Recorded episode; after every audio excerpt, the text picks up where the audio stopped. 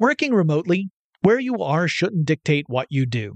Work from the road by turning your vehicle into a reliable high-speed data Wi-Fi hotspot with AT&T in-car Wi-Fi. On the network that covers more roads than any other carrier, take your work on the road and AT&T will be there to keep you connected. Connect up to 10 devices and stream conference calls, finish up that presentation, or answer last-minute emails. Why wait? Go to att.com slash in-car Wi-Fi today for free trial eligibility. Based on independent third-party data, number of devices varies by manufacturer. Always pay careful attention to the road and don't drive distracted. Wi-Fi hotspot intended for passenger use only when vehicle is in operation. Compatible device and vehicle required. Running a business is no cakewalk, but with SAP Concur Solutions, you can be ready for anything. You can manage travel, expenses, and AP all on one platform that's packed with AI and best practices, and that delivers it all through an easy, clear, I can't believe how simple that is experience. So, while not much can be done about that guy who never fails to burn the microwave popcorn and stink up the entire office, with SAP Concur, you can easily handle almost anything else. Take control of your business finances today at concur.com. That's C O N C U R dot com. Whether it's her first Mother's Day or her 40th, she deserves more. Shop tons of stunning on trend jewelry for every budget at Diamonds Direct. Diamond fashion jewelry, beautiful birthstones, everyday pearls starting at just $200. Commemorate the real loves of her life with a gorgeous pendant featuring the birthstone of the one who made her mom. This Mother's Day, Diamonds Direct has everything you need to say thank you. Diamonds Direct, your love, our passion. Online at diamondsdirect.com. The Kakadu plum is an Australian native superfood containing 100 times more vitamin C than oranges. So why have you never heard of it? PR. No one's drinking a Kakadu smoothie? I'm JB Smoove, and that was a full episode of my new podcast, Straightforward, inspired by guaranteed straightforward pricing from AT&T Fiber. Get what you want without the complicated. AT&T Fiber, live like a gigillionaire. Available wherever you get your podcast. Limited availability in select areas. Visit AT&T.com slash hypergig for details. Brought to you by the reinvented 2012 Camry. It's ready. Are you? Get in touch with technology with Tech Stuff from HowStuffWorks.com. Hello, everybody. Welcome to Tech Stuff. My name is Chris Pollette, and I'm an editor here at HowStuffWorks.com. Sitting across from me, as usual, is senior writer Jonathan Strickland. Hey there, Crispy. All right, so today we were going to talk about something really vague. Yeah, Stuff you can hook up to your TV. right. Go. We, okay, so uh, camcorders, uh, uh, very small rocks, uh, cherries, cherries. No, um, we wanted to talk about really sort of pretty much everything home theater related that you you hook up to your television. Actually, I didn't go into AV receivers, but I thought we'd do another episode later on about home theater components specifically. But we kind of wanted to talk about different stuff that you can hook up to your TV to get content. Really, that was that's the way I looked at it anyway. I'm not sure about you. Yeah, yeah, yeah. Okay. So, uh, we're not talking about antennas or cable boxes or satellite boxes for that matter, uh, because that's really, uh, or at least I wasn't. At least not by themselves. No, no, no. Well, that's their only application. We're talking about stuff that enhances what you, you know, the, the basics. yes. If it's a pair of rabbit ears that you can bake a potato on, I think that qualifies because it can do more than one thing. That's true. That's true. And if you have one of those, um, send it to Chris. He's apparently very interested. Um, so. Scrambles an egg inside its shell. Uh, the, the, the first thing I was going to talk about, but it, well, what was the first thing you were going to talk about before I jump in? Uh, no, no, no. I'm, I'm, I'm interested to hear where you're going. I, uh, was going to start off by talking about the Great Wars. the Great Wars. Yeah, between Betamax and VHS. Oh, okay. I, I thought we were going to have to get into that whole uh, Austro-Hungarian thing, and I No, was going to go. I no. wasn't prepared to talk about wars. No, well, this, I hope you're prepared to talk about this one. Yes. Okay, so that, Beta- that one I'm okay with. Betamax and VHS. Um, for our younger listeners out there, you may wonder what the heck these things are. This is what we old folks used to watch movie pictures on. And back, back shortly after we, uh, you know, hooked up the ViewMaster to the uh, Right. fan motor, so First it moved really came quick. Fire, then Betamax. No, Right. uh, so Betamax was, a uh, it was a Sony project, right? Yep. Good old Sony. And, um, uh, so you had Sony on one side, uh, JVC with the VHS technology on the other side. And these were both technologies that would allow home theater enthusiasts to watch programming on their television, pre-recorded programming, uh, anytime they liked, which was a, a revolutionary thing at that point. And, um, so it was two different technologies that were kind of similar. Betamax had a slightly better picture. Um, but VHS could pack a lot more programming onto one tape than Betamax could. And so you had this, this battle early on between the two formats. Is it going to be Betamax or is it going to be VHS? Yep. And honestly, the, uh, from what I understand, the two formats are not all that different in quality. I mean, VHS, uh, the, if you read stuff about the, the Great Wars, Yes. um, a lot of times you'll hear that Betamax was the superior format and it just, you know, completely creamed the VHS. But from what I've, you know, in digging in a little bit more, from what I've read, they really weren't all that different as far as quality. I mean, not that most people worry about it. I mean, even, you know, when people were using VCRs more than they do now, uh, a lot of times people would put record, when they were record stuff, that, bleh, record things for themselves, they would use a, uh, slower recording time and that decreased the quality of the, the playback considerably. sure. So, um, you know, it's, it, it actually became more of an issue of convenience and the length of the tape more than it was video quality. Right. In the original Betamax, I think you could only record up to an hour's worth of, uh, of Yeah. programming. Yeah. And The VHS lets you have two. Right, or up to four if you change the speed. The Well, original exactly. Betamaxes, you couldn't even change the speed. Yeah. So when you think about that, you're thinking, well, how how many programs on television would you want to record that are over an hour long? Yeah. There are plenty. Uh, sports events would be over an hour long if you Oh, wanted sure. to if you wanted to record an evening's worth of shows like you uh, wanted to you know get the primetime programming from your favorite station that would be up more than an hour. It's probably two hours right there. Or if it's a movie that's going to be longer. So vhs was more convenient and uh, it got the leg up and eventually it ended up beating out betamax. Um, have you ever taken a look at a, a super vhs Um, not that I remember. I have a friend who owns a Super VHS machine and actually has Super VHS Does it have, a, tapes. does it have a little cape? Uh, it does not. Um, it does wear glasses on occasion, and I've never seen it next to the VHS machine. Huh. Um, so Super VHS was really, it's the same sort of thing. It was the same sort of technology as VHS, but it was able to pack more lines of, uh, uh resolution into a, um, recording than VHS. So your quality was better. It was, it was more luminescent. Um, color sometimes suffered, but it was, it was in general a, a sharper picture. yeah. Well, both technologies got better as the years went on. Right. But by the point that that happened, the beta had already lost out Right, pretty so- much, except for, you know, like TV production. Exactly. Yeah. Where it's for- still pretty good. For home theater, betas pretty much, I mean, it, it had become a non-entity. Yeah. Well, the interesting thing, the reason why I bring up Super VHS Uh-huh. is because it never really caught on. You know, even though it was better quality than VHS, it never really took off in the Yeah. home market. Yeah. So you're talking about a technology that's similar to an existing technology, but it doesn't go anywhere because consumers are happy with the technology they have being good enough. That's going to come into play later. Is it really? Yeah, I can think of another, uh, I can think of a parallel to that, Oh, can you? a current one. But before we get to that, I was going to talk about a couple of other sort of legacy home theater devices.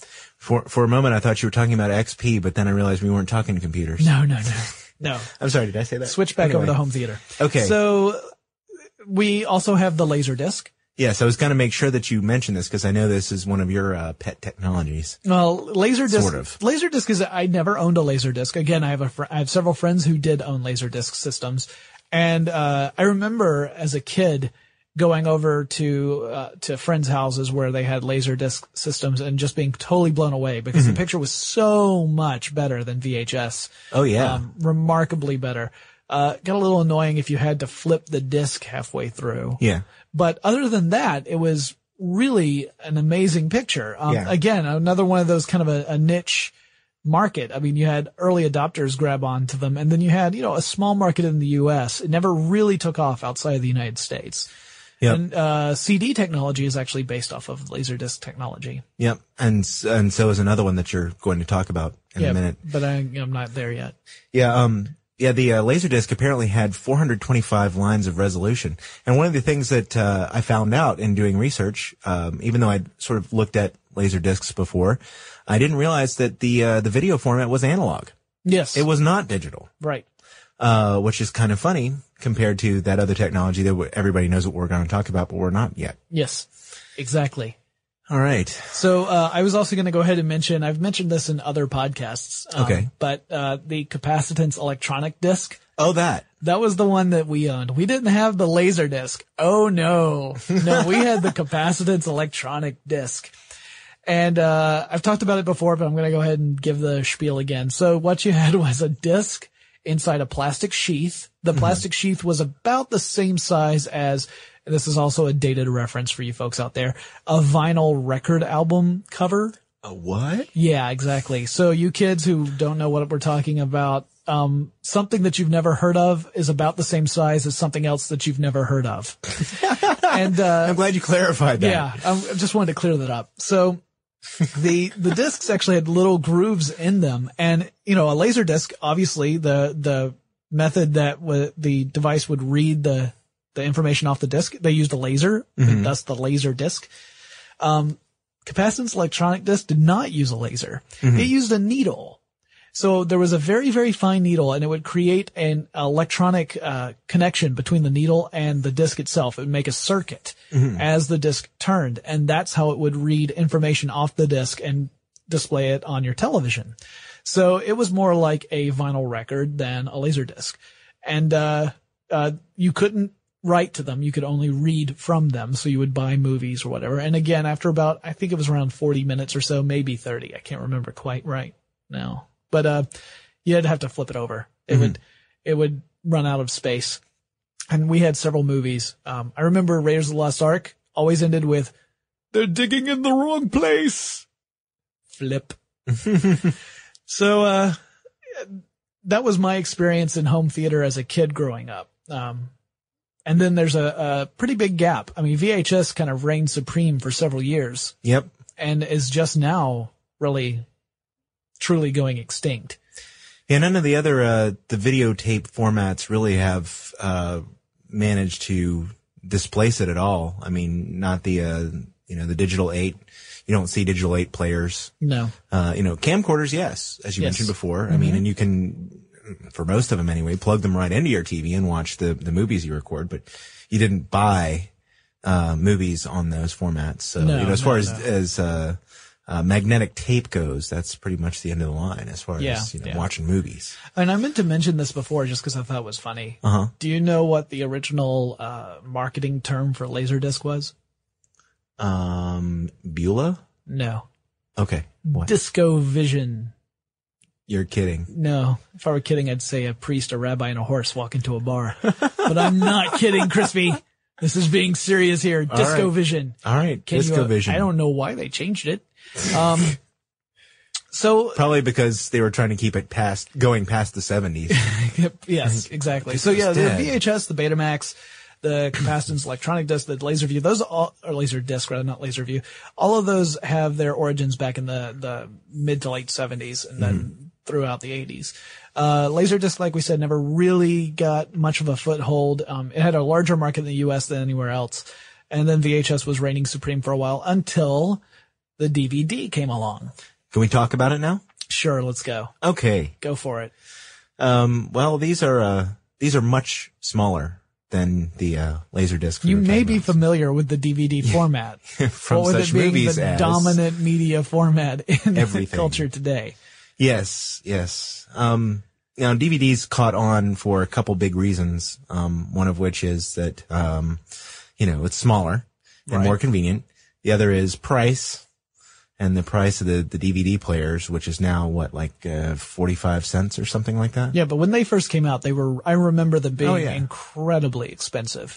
Actually, I think, um, to some degree, DVDs have benefited from the success of VHS. Because when, um, again, this is one of those things that, that, uh, some of the younger listeners may not remember. uh, because it may really technically be before your time. But when uh, you used to buy VHS, I remember when we got our first VHS player, movies were like ninety dollars.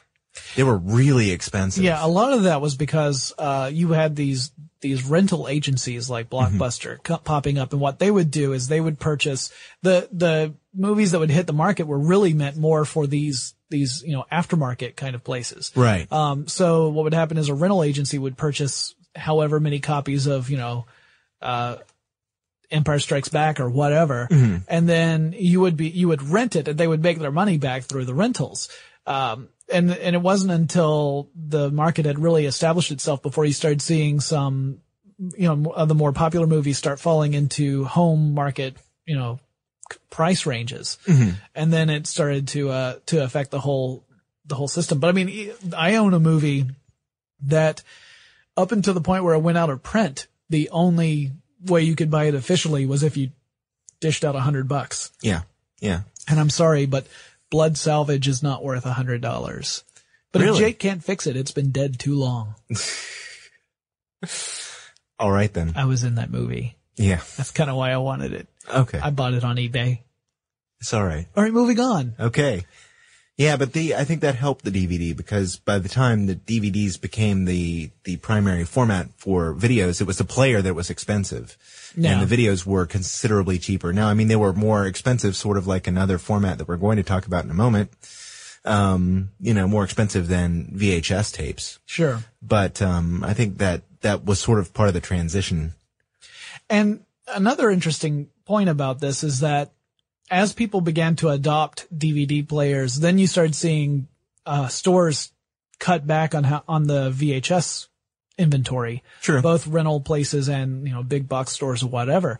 So it began to force consumers to switch over, even the ones who weren't interested in necessarily upgrading their experience because the the jump between VHS and Super VHS wasn't huge. I mean, you could notice it. It wasn't unnoticeable, Right. but it wasn't enough to motivate people to switch. The jump between VHS and DVD was significant. Yeah. And uh, that was enough to get enough people to jump over and adopt it to force the market to follow. Yeah. And uh, also DVDs had other great benefits as well. Like you could include all these extras on DVDs and extra layers on DVDs so that you could watch the movie again with commentary, things like that that weren't possible with VHS unless you just had some talkative people in the room with you when you were trying to watch your damn movie. Right. Well, I mean, it was possible to uh to do some of that in Laserdisc too. Right. Yeah, some, of, Laserdisc some of those features were introduced uh, around that time. That's true. But um, you know, people hadn't really seen that because they were kind of ignoring the Laserdisc. Right. Yeah. Only the Laserdisc enthusiasts knew about that and they thought it was great and everyone else just looked at them funny whenever they would bring it up. Right. Right. But um, yeah, actually, I think the DVD also affected the TV itself. Sure. because yeah. uh, you know, talking about stuff you hook up to your TV. I've got a an older TV, got got it in the uh, early '90s, and if you look on the back of it, it's got a coax connector on it, Hmm. and no composite, no S video, no HDMI, none of that stuff. So if I wanted to component hook up a DVD player, you know, there's no progressive scan hookup or anything like that. Hmm. So, you know, I think it's one of those things where people said, hmm, if they really want this kind of quality, if they really want DVD, we're going to have to, you know, provide some kind of hookup in order to make the TV worthwhile and maybe they'll upgrade their TV too. That also ties into the history of HD TV, which is a little more complex. I don't think we'll go into that because it's, uh, maybe we'll do another podcast about that at some point because I kind of went nuts on that on a recent article, uh, which was only tangentially involved with the history of HD TV. And I said, no, this is more interesting. I'm going to write about this. Don't let everyone know that I said that. Don't, don't let my bosses hear this. Um, but, uh, all right. So we've got the DVDs. That's the dominant form on the market now. Then of course you have the other format war that popped up. Mm-hmm. The HD DVD versus Blu-ray format for high definition video. And what's really funny or interesting to me is that even the winner of that format war isn't really doing that well. True. So HD DVD was uh that was Toshiba's baby, and then you had Blu-ray, Sony's baby. So Sony's back in the game. They're stinging from Betamax, but now they're back and ready to fight, and so they've got they're back in Blu-ray. Uh, the battle between these two was actually really interesting to watch, uh, at least from my perspective, because you could see different Hollywood studios getting behind a, you know, one format versus another. And then you had a few that were producing product for both. So, you know, the, the interesting thing about these two high definition video formats is that they were again pretty close to one another. I mean, you had people arguing the superiority of one versus the other. And I think most people would say if you really looked at the specifications that Blu-ray did have the superior format. But it was interesting for a while there. I thought, I thought HD DVD was going to win because it looked like it had more public support. You know, it's funny because um, we've talked about this. It's been a long time since we brought up that format war um, on the podcast, but mm.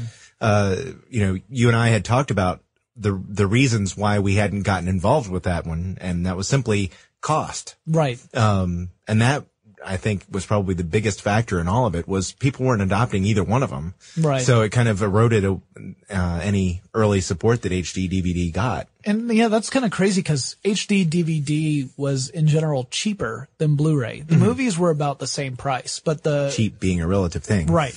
Yeah, less expensive, I guess I should say, uh, rather than cheaper. Um, because yes, it was still several hundred dollars for a player. Uh, now Blu-ray was almost a thousand dollars for a player for a long time there. Mm-hmm. In fact, for a while, the Sony PS3 was the cheapest Blu-ray player you could get, and yeah. that was like 600 bucks. So, um, but eventually enough studios backed Blu-ray where Toshiba was, you know, said, all right, no mas. They threw in the towel and uh, Blu-ray won that format war. But mm-hmm. Blu-ray still hasn't really taken off. I mean, the the numbers are up compared to where they were, but when you're going from you know ten people owning one to, I mean, that there's nowhere else to go but right, up. right. So DVD sales in general are down. Blu-ray sales are not taking off the way that people want. And I think part of it is the old SVHS argument. Mm-hmm. The improvement of Blu-ray over regular DVDs, while noticeable, isn't enough for people to be willing to switch to a new format, potentially go back and purchase old titles that they already own on the new format. Right. Um, they're just not, it's just not enough of a, of a, you know, motivator. Yeah. So I think that's why we still haven't seen Blu-ray really take off. Yeah, the I mean the other thing that that keeps me from buying a Blu-ray player other than price is that I don't have an HD TV, you know, and you know watching a, a regular DVD it, it's 780p. Yeah, that's uh, I can't even see that probably on my standard definition television. Um, technically. No, you couldn't. So, you know, the point of buying a Blu-ray player for me is is moot. Right. I have an HD TV, but I also have a wife. Yeah. And that would be why I don't have a Blu-ray player. Yeah. Well, I love you, honey. um, Uh, no, no, no. I can't put the blame on her. I honestly, I, I have also looked at the, the difference in quality and while I can recognize it, I can't justify the expense. I yeah. mean, it's, and, and they are cheaper now. There are cheaper Blu-ray players out there on the market the movies are still more expensive than regular DVDs. Yeah, yeah, but the the difference is different. Well, the difference is different. That's wise. Yeah. The, the difference is slighter than it used to be. Yes. And we can also, I mean, there's also the up converting DVD players where right. they add in information from the discs and then give you a slightly better experience. It's still not the same as Blu-ray, but it's better than a normal DVD. And therefore, you know, it's an incremental, uh, improvement. It's not as expensive and you don't have to go back and replace your library. Yeah. Yeah. And, I, and they may be, it may be that the whole physical media thing is a, a moot point in in the first yeah. place. Yeah, I was actually getting ready to go there. Okay, let's move on. Uh, you know, the digital download thing. Yes. Uh, especially with, um, companies like Netflix. Right. You know, already that, that's, uh, a very, that's going to be a very easy transition because, uh, people who are already using Netflix to rent DVDs may just go ahead and go, you know what? They offer a download service and it's already integrated. So I could just switch over. Right. And I think it's just going to be one of those things that it's going to be a trans- transition to digital download that is much smoother than a lot of the other technological transitions have been simply because people already have, you know, people are using computers already to access Netflix. So right. they're going to start going, you know what? I can do this. This and, is not hard. And even if you don't want to use a computer, if for some reason you find the idea of of hooking a computer up to a television is uh, is intimidating in some way, Netflix is partnering with other uh, set-top box manufacturers to to create a way for you to access Netflix entertainment through a box like Roku. Now, granted, I've never used a Roku and I've heard some conflicting things about its interface and how easy or not easy it is to use, but that might be an inroad for some people who, you know, they, they just, they can't get past that, that weird mental block about hooking up your computer to your television. And, but a box, that makes sense because a VCR is a box, a cable box is a box, DVD player is a box. So this is just yet another box you hook up to your TV. Or you might not need an extra box. It That's depends true. on what you have. See, if you have a DVR, uh, certain brands are already partnering with uh, services to provide digital downloads. Right. Like Netflix or Amazon. Yep, yep. TiVo has partnership deals in place.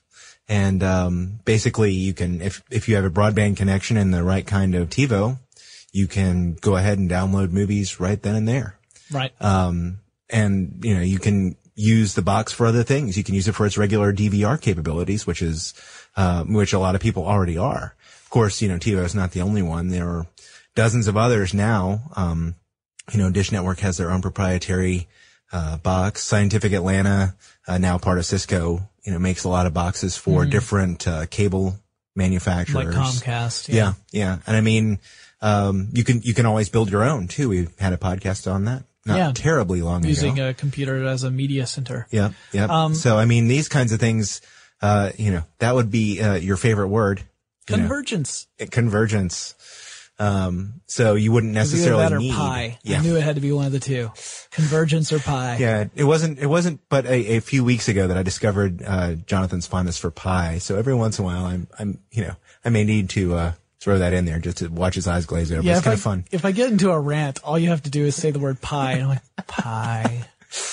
But um, yeah, convergence may you know be the the end of the the argument for a lot of people because you know other technologies like the Sling player, you know that's that's being built into Dish Network receivers too. So I mean, you can you can get.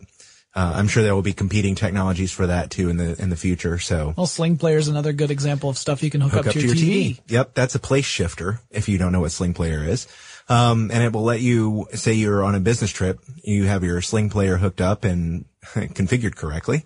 Um, you can you know tune into your network at home, uh, use it to control your DVR and watch your recorded TV shows, or you can watch live TV on a on a you know on some event, especially that you may not be able to get in your local area, like say uh, sporting event, which has actually caused a lot of sporting leagues to be very upset with Sling and I assume Dish too, now that they were acquired. I, You I would just it's like, like, to, you're out of the area. You're in a blackout zone. You're not supposed to be able to see this. I just But- take, like to take a moment to say, what the hell? I mean, they wouldn't be able to watch it anyway. What's the problem with watching it? I don't, I don't under this, no sense to baseball, Braves. What what makes no Pie. sense to me is if you are allowed to watch it because you live in the zone and you are across the country on a business trip watching it on your your place shifting uh, device. I don't see why if you are legally allowed to watch it, you just don't happen to be at that place at that time. Why you wouldn't be allowed to? Right. Geography means less and less in the digital age. Yes, Right? indeed. I, I, oh, it irritates me so much.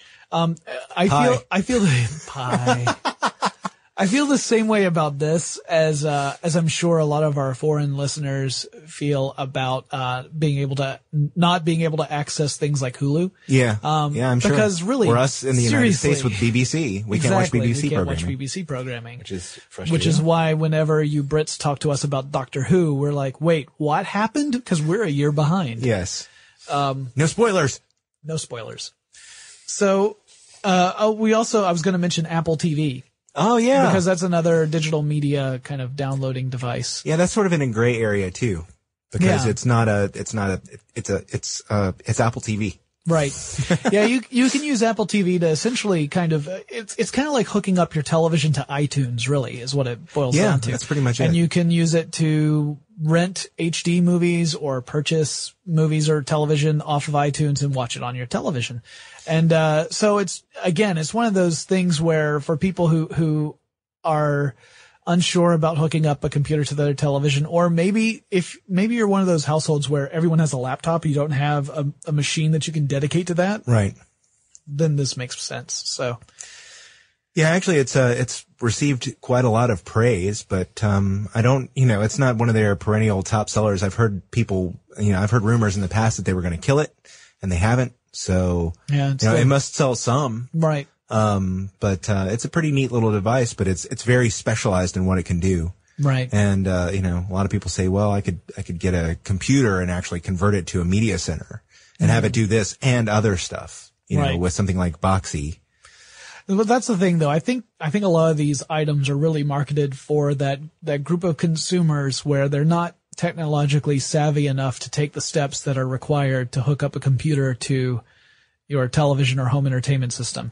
Because in some cases it takes more than just, you know, putting the right cable between the two devices. There, there are other steps that are involved. And, um, if you don't have the correct software, for example, you'll be thinking, why the heck isn't this working? And Yeah. get really frustrated. Whereas a box, of course, it's all supposed to work right out of the box Right. if it's designed correctly. Yes. Okay. Well, uh, what other devices do you have, if any? Um, well, I, I wrote down some things about, uh, gaming systems, but that's kind of a separate category. That's true. Yeah, there are tons of gaming systems. Um, I was going to talk about, uh, the OnLive video game console. Yeah. because we mentioned that in a, a podcast previously. The OnLive video game console was supposed to be this device that allows you to download, uh, uh, or, or actually to play games over the cloud. You're not even, you're not even downloading, Right. but you're, um, able to play, you know, a little bit. Yeah. There's some stuff on the device itself. Sorry. But, Sorry. but the, I'm being technical. it there's there's a uh, there's supposed to be a version version for the PC for the Mac, and then there's a, a standalone little Right. console that you hook up to the TV. And ideally, you would be able to play these really normally resource intensive games, uh, but the cloud would take care of all the processing for you. Right. So you would just be able to play it right out of the box. You wouldn't have to have the latest and greatest machine to play it. Uh, the reason why I wanted to bring it up is because I noticed going to their website that I haven't seen any updates since June 1st. Wow. So, uh, and E3 came and went and I didn't see anything about it at E3 when I was there. Yeah, that makes me a little nervous. I'm Yeah, I starting to, I'm starting to get shades of the phantom. Um, I'm hoping that's not the case. So, uh, they are supposed to continue an open beta and, uh, not that I've been contacted. I did express interest, but I haven't heard back. Right. And, uh, it's supposedly going to be available, um, this coming winter. Mm-hmm. So we'll keep our eyes open, see if that actually comes to fruition or if maybe this is another one of those things that just fizzles out before it ever goes to market. All right then. So I guess that just leaves us to our favorite segment, Oh yes. which is a listener mail. Okay then. So this listener mail comes from James and he, uh, has a nice long email. So I'm just going to again cut this a little short. Hey guys, I must say, I've always been quite the techie since I was a kid. I've always tried to stay on top of the latest and greatest things in the tech world. I work now as a computer programmer, but I'm also a professional musician at night with my band, Shipyard Wreck. Plug. So my worlds collide quite often between music or art and computers, which to me is an art as well. I was wondering what you guys might think about computers and technology and their effects on art. In the studio, I love using all the digital tools and whatnot, but at the same time, I think people sometimes use it too much, mostly because they don't have the talent to back it up. Do you think we will ever get back to a world of music where samples, auto-tune, and other digital tools rule the world in markets? I think it means when they don't. Um, I somewhat fear that someday technology will push aside art because true artists will no longer be respected due to the fact that any Joe Schmo would be able to produce music at the touch of a button. And he goes on, but that's enough for us to talk about this briefly. What's your take on technology and art? Well, um, you know, as a an artist of sorts, uh, not a visual artist, but a musician, um, I got to say that a lot of times we the the stuff that I do with the people I record with um, is really a collaboration of technologies between analog and digital. Um, I don't think you can. I mean, digital technology makes art of all kinds a lot easier in a lot of respects, but it kind of depends on what you do with it. And it's sort of like my, my feelings on ebooks. I, you know, I like the idea of having a, a digital device where you can read, um, you know, thousands of books on the train or where, you know, take it with you and not have to carry a whole bunch of textbooks. There's something about the physical medium. Um, there's something about playing an instrument or going to a museum and actual see, you know, seeing the texture of the paint on the canvas or, you know, um, a sculpture that you can actually look at or in some cases touch. Um, and, and, you know, the, the kind of thing where you, you actually have it in your hands, a book in your hands where you flip the page. There's that, that sort of visceral reaction that I don't think you can get, uh, through pure digital media. Plus there's that pre- whole preservation question. Right. I mean, you know, whether it's going to be available to the next generation of people, whether it's going to fall apart or whether people will even be able to read it if it's in some format or used on some computer. I mean, will people be able to read DVDs in 60 years? Sure. So, I mean, you know, there, there are a lot of questions regarding that. And I think, uh, computers are great for helping us, you know, create some of these things. But, you know, I don't think, I don't think analog art forms are going to ever completely go away. I agree. I think technology does help people realize their artistic visions um, in ways that they otherwise may not be able to do. But I don't think it'll ever re- completely replace it. I mean, uh, uh, a lot of the stuff I've listened to, um, I, you can tell quality. That's that's really what it boils down to. I mean, you can you might enjoy like a, a, a weird song that was produced by putting a whole bunch of samples together, but that that's sort of a novelty. Uh, I think um, I think genuine artistic expression does come through whether you're using technology to achieve it or not. Oh, sure. And if you don't have that, then it just won't. You know, it just doesn't have any real lasting power. So I agree. I don't think technology is ever going to push the artistic expression out. Um, I think it's going to he- continue helping people express themselves artistically, and uh, I see it as a great thing. In fact, there are some musicians I never would have heard of without technology.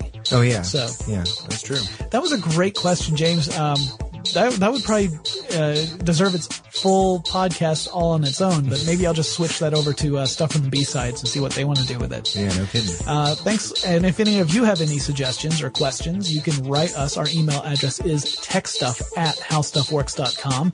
And you can learn all about various home theater uh, boxes and sets and doohickeys, that's a technical term, at howstuffworks.com. Crispy and I will talk to you again, probably about pie, really soon. For more on this and thousands of other topics, visit howstuffworks.com. And be sure to check out the new Tech Stuff blog, now on the How Stuff Works homepage. Brought to you by the reinvented 2012 Camry. It's ready. Are you? Running a business is no cakewalk, but with SAP Concur Solutions, you can be ready for anything. You can manage travel, expenses, and AP all on one platform that's packed with AI and best practices, and that delivers it all through an easy, clear, I can't believe how simple that is experience. So, while not much can be done about that guy who never fails to burn the microwave popcorn and stink up the entire office, with SAP Concur, you can easily handle almost anything else. Take control of your business finances today at concur.com. That's C O N C U R dot com. If a new house is on your wish list in the next five years, grow your savings faster and experience your dreams with an Ohio Homebuyer Plus account from Kemba Financial Credit Union. A savings account specifically designed to save for a new home where you can earn 7% APY, a $500 matching bonus, and a $1,500 mortgage closing cost credit. Learn more at Kemba.org. Offer expires March 31st, 2025. APY equals annual percentage yield. Restrictions apply. NMLS 292230. Equal housing lender. Federally insured by NCUA. I'm Katya Adler, host of The Global Story.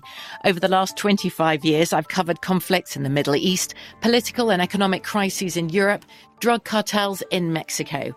Now I'm covering the stories behind the news all over the world in conversation with those who break it. Join me Monday to Friday to find out what's happening, why, and what it all means. Follow The Global Story from the BBC wherever you listen to podcasts.